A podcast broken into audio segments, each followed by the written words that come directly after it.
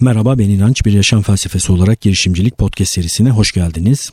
Çok keyifli bir şekilde Naval'ın tweetleri üzerinden birlikte düşünüyoruz, konuşuyoruz. Naval Ravikant, Angel List'in kurucusu.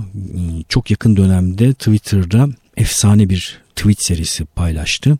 İyi ki de takip ediyormuşum. Ee, ilginç bir şekilde dünyada da büyük yankı uyandırdı. Herkes başka dillere çevirmeye başladı. Türkçe bir çevirisine rastladım ama iyi bir çeviri olmadığı için e, paylaşmıyorum sizinle. Ben ileride Türkçe çevirisini yaparsam belki web sitesinden paylaşırım. Birlikte Naval'ın fikirleri üzerinden yolculuğumuza devam ediyoruz. En son şurada kalmıştık.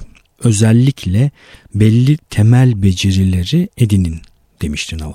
Yani mikroekonomi, oyun teorisi, psikoloji, ikna, etik, matematik ve bilgisayar bilimi gibi alanlarda kendinizi yetkin hale getirin. Çünkü bu temel beceriler sizi kaldıraç gücü sayesinde daha yukarılara çekecek demişti. Ee, bu podcast'te paylaştığım güçlü fikirler de benzeri bir şey yapmaya çalışıyor. Yani karşılaştığınızda o güçlü fikirle hayatınıza hızlıca uygulayabiliyorsunuz ve kendinizi olduğunuz yerden daha iyi bir yere doğru çekmeye başlayabiliyorsunuz.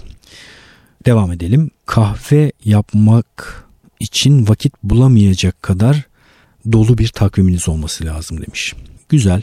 Yani e, o kadar çok çalışıyorsunuz ve o kadar yapacak işiniz var ki adeta kahve yapamıyorsunuz. Kendinizi bu duruma getirmeniz lazım demiş. Güzel bir önerisi daha var bir sonraki tweetinde. Kendiniz için bir saatlik ücret belirleyin demiş. Ve de bu böyle iyi yani e, ortalama olmasın da biraz yüksek bir fiyat belirleyin demiş. Eğer bir sorunu çözmek için harcadığınız sürenin ücreti sizin saatlik ücretinizle hesaplandığında elde edeceğiniz ücretten daha düşükse göz ardı edin o problemi diyor. Karışık anlattım biraz. Yani bir meseleyle uğraşacaksınız ve o meseleyi çözmek için belli bir süre harcayacaksınız. Diyelim ki 4 saat ve kendinize saatlikte bir para belirlediniz. Benim saatim şu şu kadar olmalıdır dediniz. Kendi saatinizi 4 ile çarpın. O problemin çözümü için harcayacağınız emeğin, paranın karşılığı saatlik ücretinizden daha azsa yapmayın diyor. Kendinizi ucuza çalıştırmayın diyor yani. Ben bunu daha önce başka bir örnekle şöyle anlatmıştım.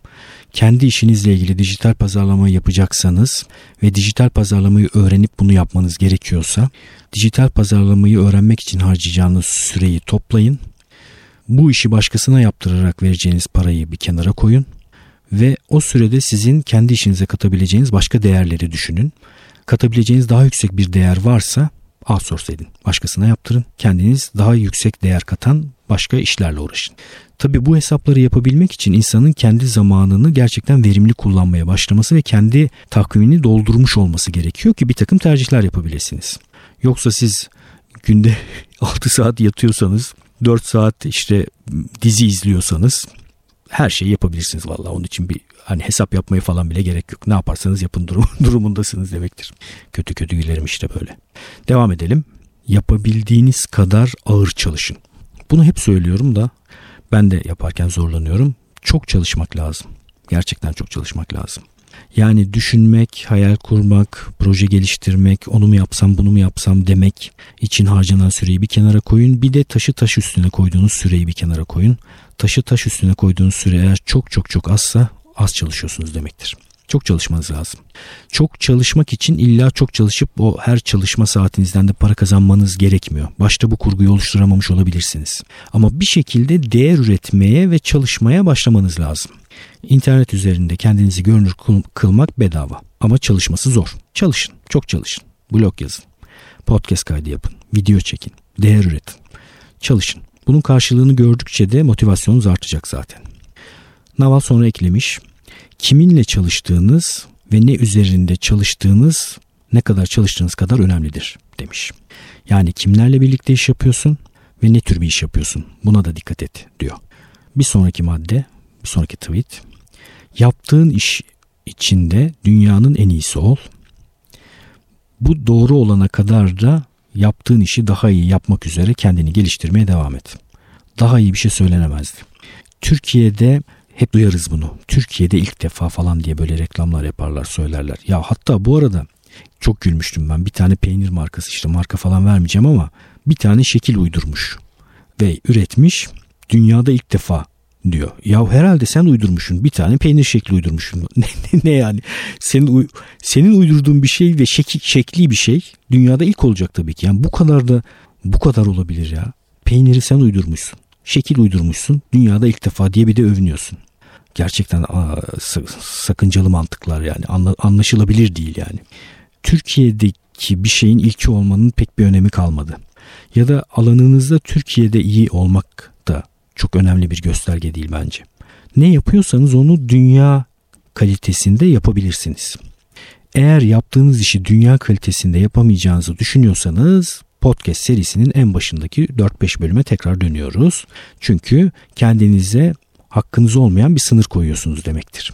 Niye yaptığınız işi dünyadaki en iyi örneklerinden biri haline getiremeyeceğinizi düşünüyorsunuz? Niye o işin içerisinde dünyanın en iyilerinden biri olamıyorsunuz ki? Yani dünyada o yaptığınız işin en iyi yapanı olduğunuz bir potansiyel hayal edebiliyorsak bu mümkünse aktüelde böyle değilsiniz diyelim ki şu anki aktüel dünyanızdan o dünyaya gitmenin bir yolunu bulacaksınız. Kadar basit en nihayetinde ve en iyisi olabilirsiniz. Bunu yapana kadar da yaptığınız işi rafine hale getirmeye, e, zorlamaya ve yeniden tanımlamaya devam edin demiş. Bir sonraki tweet. Hızlıca zengin olmakla ilgili bir formül yok. Eğer birisi size böyle bir formül öneriyorsa sizin üzerinizden zengin olmaya çalışıyordur demiş. Çok doğru. Hızlıca zengin olmakla ilgili bir takım kurslara, kitaplara aldanmaya gerek yok. Hızlı diye bir şey yok. Yani bir takım şans faktörleriyle belli e, ürünleri şu, talihi yaver giderek doğru noktada insanlarla buluşturmuş olabilir bazı insanlar ama çok azdır bunun örneği. Çok çok azdır gerçekten. Ki büyük ihtimalle o insanlar bile doğru noktayı bulmuş olsalar bile çok ciddi anlamda çalışmışlardır diye düşünüyorum. Onun için buna fazla meyletmemek lazım. Şimdi bunu söyleyince yine geçenlerde Dan Lok var benim adamım size daha önce anlatmıştım. Yine YouTube'da onun bir videosunu izledim. Dan Lok böyle savunma sanatları sporlarıyla da uğraşan komik bir adam. Yani izlememem gerekiyor belki de o derece enteresan ama çok hoşuma gidiyor adamın tarzı falan. Toplamış yine etrafına böyle eğitim yapıyor insanlarla. Saçlar böyle jöleli ve arkaya tara- tamamen taranmış. Ee, uzak doğulu birisi İngilizcesi de biraz aksanlı söylediği şeyleri yüksek sesle onlara tekrarlatıyor. Neymiş? Hep birlikte tekrar söylüyoruz. Onlar da söylüyorlar. Danlok'un e, anlattığı bir şey vardı. Güzel yine. Şöyle söylüyor. E, Wing Chun sanatına başlamış. Parayı vermiş. 50 dolar işte dersi neyse. Çok vakti olduğu için de haftada 4-5 defa kursa gidiyormuş. Gitmiş hocaya. E, ilk ders ne yapıyoruz? E, direk yumruk demiş. Çalışmış çalışmış çalışmış çalışmış. İkinci gün gelmiş. Evet hocam ne yapıyoruz şimdi demiş. Direkt yumruk demiş. Wing Chun'daki bir teknik yani doğrudan en kısa mesafede rakibe ulaşacak şekilde e, direkt bir yumruk atma. Çalışmış çalışmış çalışmış çalışmış. Birinci hafta geçmiş, ikinci hafta gitmiş. Böyle ellerini avuç, e, e, ellerini ne ne yaparak birbirine sürterek ne yapmaktı bunun adı ya ellerini ellerini ovuşturarak bu değildi herhalde ama neyse ellerini ovuşturarak demiş ki evet hocam geldim ve birinci hafta bitti yeni neler öğreneceğiz demiş. O demiş ki direkt yumruk devam ediyoruz. Biraz böyle hayallik kırılmış, hayal, hayal kırıklığı yaşamış. Tekrar direkt yumruk çalışmaya başlamış. Çalışmış, çalışmış, çalışmış, çalışmış. Bir sonraki hafta gelmiş. Evet hocam ne yapıyoruz şimdi demiş. Direkt yumruk demiş. Birinci ayın sonunda ikinci aya başlarken demiş ki hocaya hocam yani başka teknikler vardır herhalde yani işte direk yumruk var e, onu çalıştım bayağıdır çalışıyorum e, daha sonraki tekniklere ne zaman geçeceğim demiş. O da demiş ki kaskını tak kaskını takmış bir tane daha tecrübeli bir öğrenci 6 ay önce başlamış bir öğrenciyi getirmiş. Evet demiş şimdi başlayın dövüşeceksiniz demiş dövüşmeye başlayacağız ama diyor anlatırken benim diyor elimde tek bir şey var teknik. Direkt yumruk. Başka hiçbir şey yok diyor. Başlamışlar dövüşmeye direkt yumruk yapmış. Direkt yumruk. Karşı taraf bir sürü teknik kullanıyor falan filan. Ama onun yapabildiği şey tek şey direkt yumruk kullanmak. Kullanmış kullanmış maç bitmiş. Hoca sormuş ne oldu demiş. Rakibi olan 6 aydır başlayan çocuk demiş ki direkt yumrukları çok iyi. Dunlock da diyor gerçekten çok iyiydi direkt yumruklarım. Sonra da hoca bunu söylemiş direk yumruk demiş bu işin temeli. Bizim sanatımızın temeli direk yumruk. Diğer her şey bunun üzerine inşa edilir. Onun için hiç yorulmadan, uzun süre ve sıkılmadan bunu yapman lazım demiş. Çünkü başka türlü bu şeyde iyi hale gelmen mümkün değil. Dunlop bu örneği veriyor ve diyor ki işle ilgili eylemlerde iyice basitleştirmek lazım ve bir tane tekniği çok iyi uygulayana kadar onu kullanmak lazım. Tekniği görmüş olmak, tekniğin ne olduğunu biliyor olmak sizin o konuda ustalaştığınız anlamına gelmez. Karmaşık bir sürü şeyle uğraşmak yerine önce temel olan bir takım şeyleri çok iyi yapacak kadar tekrar tekrar tekrar tekrar tekrar tekrar yapın. Daha sonra başarıya ulaşacaksınız diyor. Böyle eğlenceli bir YouTube videosuydu. Evet devam edelim. Yani hızlı yoldan zengin olmak yok. Önce direkt yumruk çalışıyoruz. Daha sonra başka teknikleri elde ediyoruz. Şu zengin kelimesini sevmiyorum bu arada da işte başka bir tarif yok. Yani içimizde kimsenin zengin olmaya çalıştığını sanmıyorum. Yani zenginlik zenginliği şöyle tarif edersek daha doğrusu şöyle tarif edersek zengin olmaya çalışıyoruz.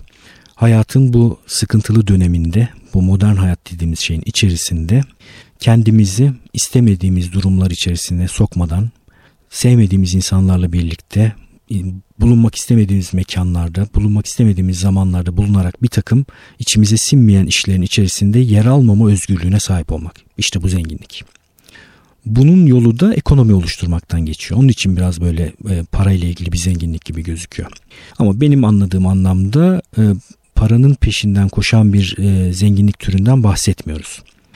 Daha çok değer üretmeye odaklı, insanın kendi becerilerini geliştirmesine odaklı, insanın kendisini mutlu hissettiği faaliyetleri yaparken değer ürettiği bir zenginlik türünden bahsediyoruz.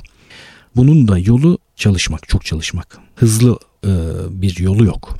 Çok çalışmak ama doğru çalışmak, kaldıraç kullanmak, işte bu podcast'te anlattığımız güçlü fikirleri hayata geçirmek, kullanmak gerekiyor. Bunları yaparsak da oluyor, olur.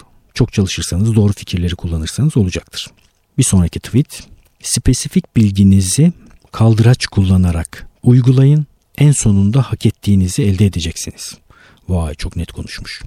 Spesifik bilginizi kaldıraç kullanarak uygulayın, sonunda hak ettiğinizi elde edeceksiniz diyor. Güzel demiş. Başka bir sözüm yok buna karşı. Ekleme yapmak istemiyorum. Tekrar ediyoruz. Ben okuyayım yani. Spesifik bilginizi kaldıraç kullanarak uygulayın. Sonunda hak ettiğinizi elde edeceksiniz. Tarkovski'nin bir filmindeki son final sahnesinden final zaten son demek. Final sahnesinden bahsetmiştim. Bir kuru ağacı kumsala dikip her gün sulayan dede ve torun. Doğa buna karşı gelemeyecektir. Bu ağaç yeşerecektir diyordu. Bir benzetme, sanatsal bir benzetmeyle. Sürekli yapılan, istikrarlı yapılan, çok yapılan insan eylemi çok kuvvetli. Hiç kaldıraç kullanmadan herhangi bir eylemi sürekli, istikrarlı ve çok yaptığınızda da bu arada bir şeyler elde ediyorsunuz ama bir de kaldıraç kullandığınızı düşünürseniz işte o zaman uçuyorsunuz. Bunun için tabii ki bahane üretmekten mümkün olduğunca kaçmak gerekiyor onu mu yapayım, bunu mu yapayım, şöyle mi yapayım, böyle mi yapayım diye podcast'in başından beri şu noktaya kadar düşünüyorsanız hala bir yanlış var demektir. Yapın. Ne olduğunu hiçbir önemi yok. Gerçekten. Önce çünkü kategori değiştirmek gerekiyor. Yani yapan bir insan haline gelmek gerekiyor. Yapan bir insan haline geldikten sonra diğerlerini sonra düşünürsünüz. Hele bir kategori değiştirin yatan insandan, hayal kuran, düşünen insandan yapan insana bir geçin. Yapan insana geçtikten sonra zaten yaparken akıl da başka türlü çalışmaya başlıyor. Başka imkanlar oluşuyor. Yani hayatınızı kendiniz değiştirmiş oluyorsunuz. Başka bir kurguya geçmiş oluyorsunuz. Hele bir ona geçin, ondan sonrası düşünülür hali hazırda yapmakta olan bir insansanız tabii ki podcast içerisindeki diğer güçlü fikirlere bakın. Öyle insanlar da vardır aramızda tabii ki. Zaten şu anda bir şeyler yapmakta olan insanlar başka şeylere baksın. Ama işte kaç bölüm olmuş bu kadar podcast'te sağ olsun dinleyen ama hala eyleme geçmemiş insanlar için bunu söylüyorum. Gerçekten hiçbir önemi yok ne yaptığının. Gerçekten hiçbir önemi yok. Yani yap. Bir şey seç ve onu yap ve sürekli yap ve çok yap. Ne olursa olsun. Seç bir şey, her gün yap, istikrarlı bir şekilde yap, çok yap. En azından bir 6 ay o, o neyse onu yap. İngilizce öğrenmek istiyorsan her gün öğren, bir saat öğren, 6 ay boyunca öğren. Daha iyi bir vücuda sahip olmak istiyorsan her gün çalış, her gün antrenman yap, 6 ay boyunca yap. Bir yap önce onu. Ondan sonra zaten her şey değişmeye başlayacak diye düşünüyorum. Final tweet'i Naval'ın en nihayetinde refah sahibi olduğunda fark edeceksin ki aslında aradığın şey bu değilmiş. Ama bununla ilgili düşüncelerimi başka bir güne saklıyorum demiş. Biraz ağır konuşmuş. Çok güzel ama. Yani insan hayatı bir böyle e, bir problem var da o problemi çözüp rahata ereceğiz gibi bir şey değil. Ne yazık ki de diyebilirsiniz, iyi ki de böyle diyebilirsiniz. Ben iyi ki diyorum. İnsan hayatı sürekli problem çözmekle geçiyor. Ee, ama bu refah oluşturma aşamasına ulaşmak da böyle yabana atılacak bir şey değil bence. Bir önce bunu bir halletmek gerekiyor.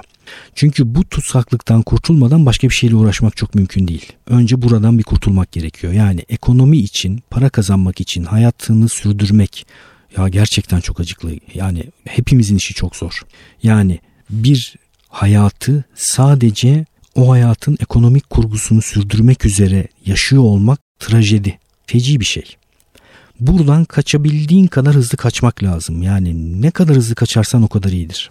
O refahı oluşturduğunda yani sabah kalktığında artık o günü e, bir faturanın ödenmesi için geçirmek zorunda olmadığında sonra artık düşünürsün. Daha varoluşsal problemlere doğru gidersin. Çünkü problemler bitmeyecek. Naval'ın da dediği gibi refah bu işin sonu değil.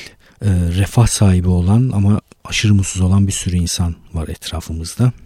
Ama refah sahibi olmayıp mutsuz bile olmayan bir sürü insan da var. Mutsuzluk da yani bir şey en nihayetinde. Yani mutlu ya da mutsuz değil yani. İnsan şu anda temel varoluşsal problemlerini ele alabilecek durumda bile olamıyor şu ekonomi meselesi yüzünden. Çözmek lazım bunu. Aynı minvalde Jim Carrey'nin bir sözüne rastlamıştım. Twitter'da bir tweet atmış birisi. Onu da not almışım. Onu da paylaşayım. O da çok güzel uyuyor Naval'ın söylediklerine. Tamamlıyor bence. Diyor ki bence diyor Jim Carrey diyor bunu komedyen Jim Carrey. Herkes zengin olmalı, meşhur olmalı ve hayal ettiği her şeyi yapmalı ki bunun asıl cevap olmadığını fark etsin. Jim Carrey efsane konuşmuş bu arada. Yani diyor ki bu dünyada elde edebileceği her şeyi keşke herkes elde edebilseydi. Zengin olsun, meşhur olsun, hayal ettiği her şeyi yapabilir durumda olsun. Bu durumda olsa bile asıl aradığının bu olmadığını görecekti. Bunu görebilmesini isterdim herkesin diyor. Neden bunu diyor? Çünkü bu noktalara ulaşmak isteyip ulaşamamış ya da ulaşmaya çalışan insanlar sanki hayatın temel derdi buymuş gibi görüyorlar diye bunu söylüyor herhalde. Halbuki hayatın anlamı dediğimiz şey bambaşka bir kategori. Ben ama tabii o anlam meselesinin e, ve diğer tüm varoluşsal sorunların düşünülebilmesi için yine tekrar edeyim refah meselesinin çözülmesinin önemli olduğunu düşünüyorum. Refah ve zenginlikten kastımız da bir insanın sabah kalktığında o gününü değer üretmek üzere geçirmesi, keyfince geçirmesi ama fatura ödemek üzere geçirmemesidir diye düşünüyorum. Evet, Naval'ın serisi bitti. Bu 3 bölüm oldu bununla birlikte. Tekrar tekrar dinlenebilecek bir podcast serisi bu. Çünkü içindeki fikirler çok güçlü. Gerçekten teşekkür ediyorum Naval'a. Çok güzel şeyler yazmış. Twitter'da onu takip etmeye devam ediyorum. Arada başka şeyler paylaşırsa sizinle yine paylaşmaya devam edeceğim. Olur da içinizde e, çevirisine güvenen birileri varsa Naval'ın bu tweet serisini çevirirse web sitesine koyarım. Twitter'a da koyarız. Herkesle paylaşırız. Çok da mutlu olurum. E, çevirisine, diline güvenenler bana yine yazabilirler. inançetfikritesat.com'dan inançayar.com podcast sekmesinden podcast'te ismi geçen kitaplara, kişilere, linklere ulaşabilirsiniz. İnanç Ayar Instagram hesabından beni takip edebilirsiniz. Bir de e, web sitesi üzerinden yakın dönemde bir tane e, e-posta formu oluşturacağım. Böylece sizinle temasım olacak. Belki oraya arada işte haftada bir bir e, newsletter şeklinde bir takım kitap isimleri, bir takım notlar göndermeyi planlıyorum. Bir de sizinle bir iletişim noktam olmasını istiyorum. Yakında onun duyurusunu yaparım. Ee, Instagram'daki maratonda başlamak üzere onu da tekrar duyurmuş olayım. Ee, her gün bir ödevin verileceği ve e, potansiyelde düşünmeyi sağlayacak bir takım egzersizleri yapacağız. Potansiyel demişken kapatıyordum gerçi ama e, bir soru gelmişti. Alyans'la yaptığımız spontane davranış becerisi çalışmasında eğitiminde birisi şunu sormuştu. Ben kendimin e, potansiyelde değil de hep aktüellerle boğuşuyor olduğumu nasıl anlarım? Ben bunu nasıl anlarım diye bir güzel bir soru sormuştu. Size sorayım ben. Bir insan kendisinin daha çok aktüelde boğuştuğunu nasıl anlayabilir? Ben bu soruya şöyle cevap verdim. E, odağını dışarıda tutuyorsa, bir takım başarısızlık durumları ile ilgili faktörleri dışarıya atıyorsa, e, meseleleri daha çok şeylerin var olan halleriyle izah ediyorsa aktüeldedir demektir. Bir şeylerin olduğu halini kabul etmeyip başka türlü olabileceğini iddia ediyorsa da daha çok potansiyelde demektir diye cevap vermiştim. Evet benim için yine çok keyifli bir podcast oldu. Ee, bir sonraki bölümde görüşmek üzere.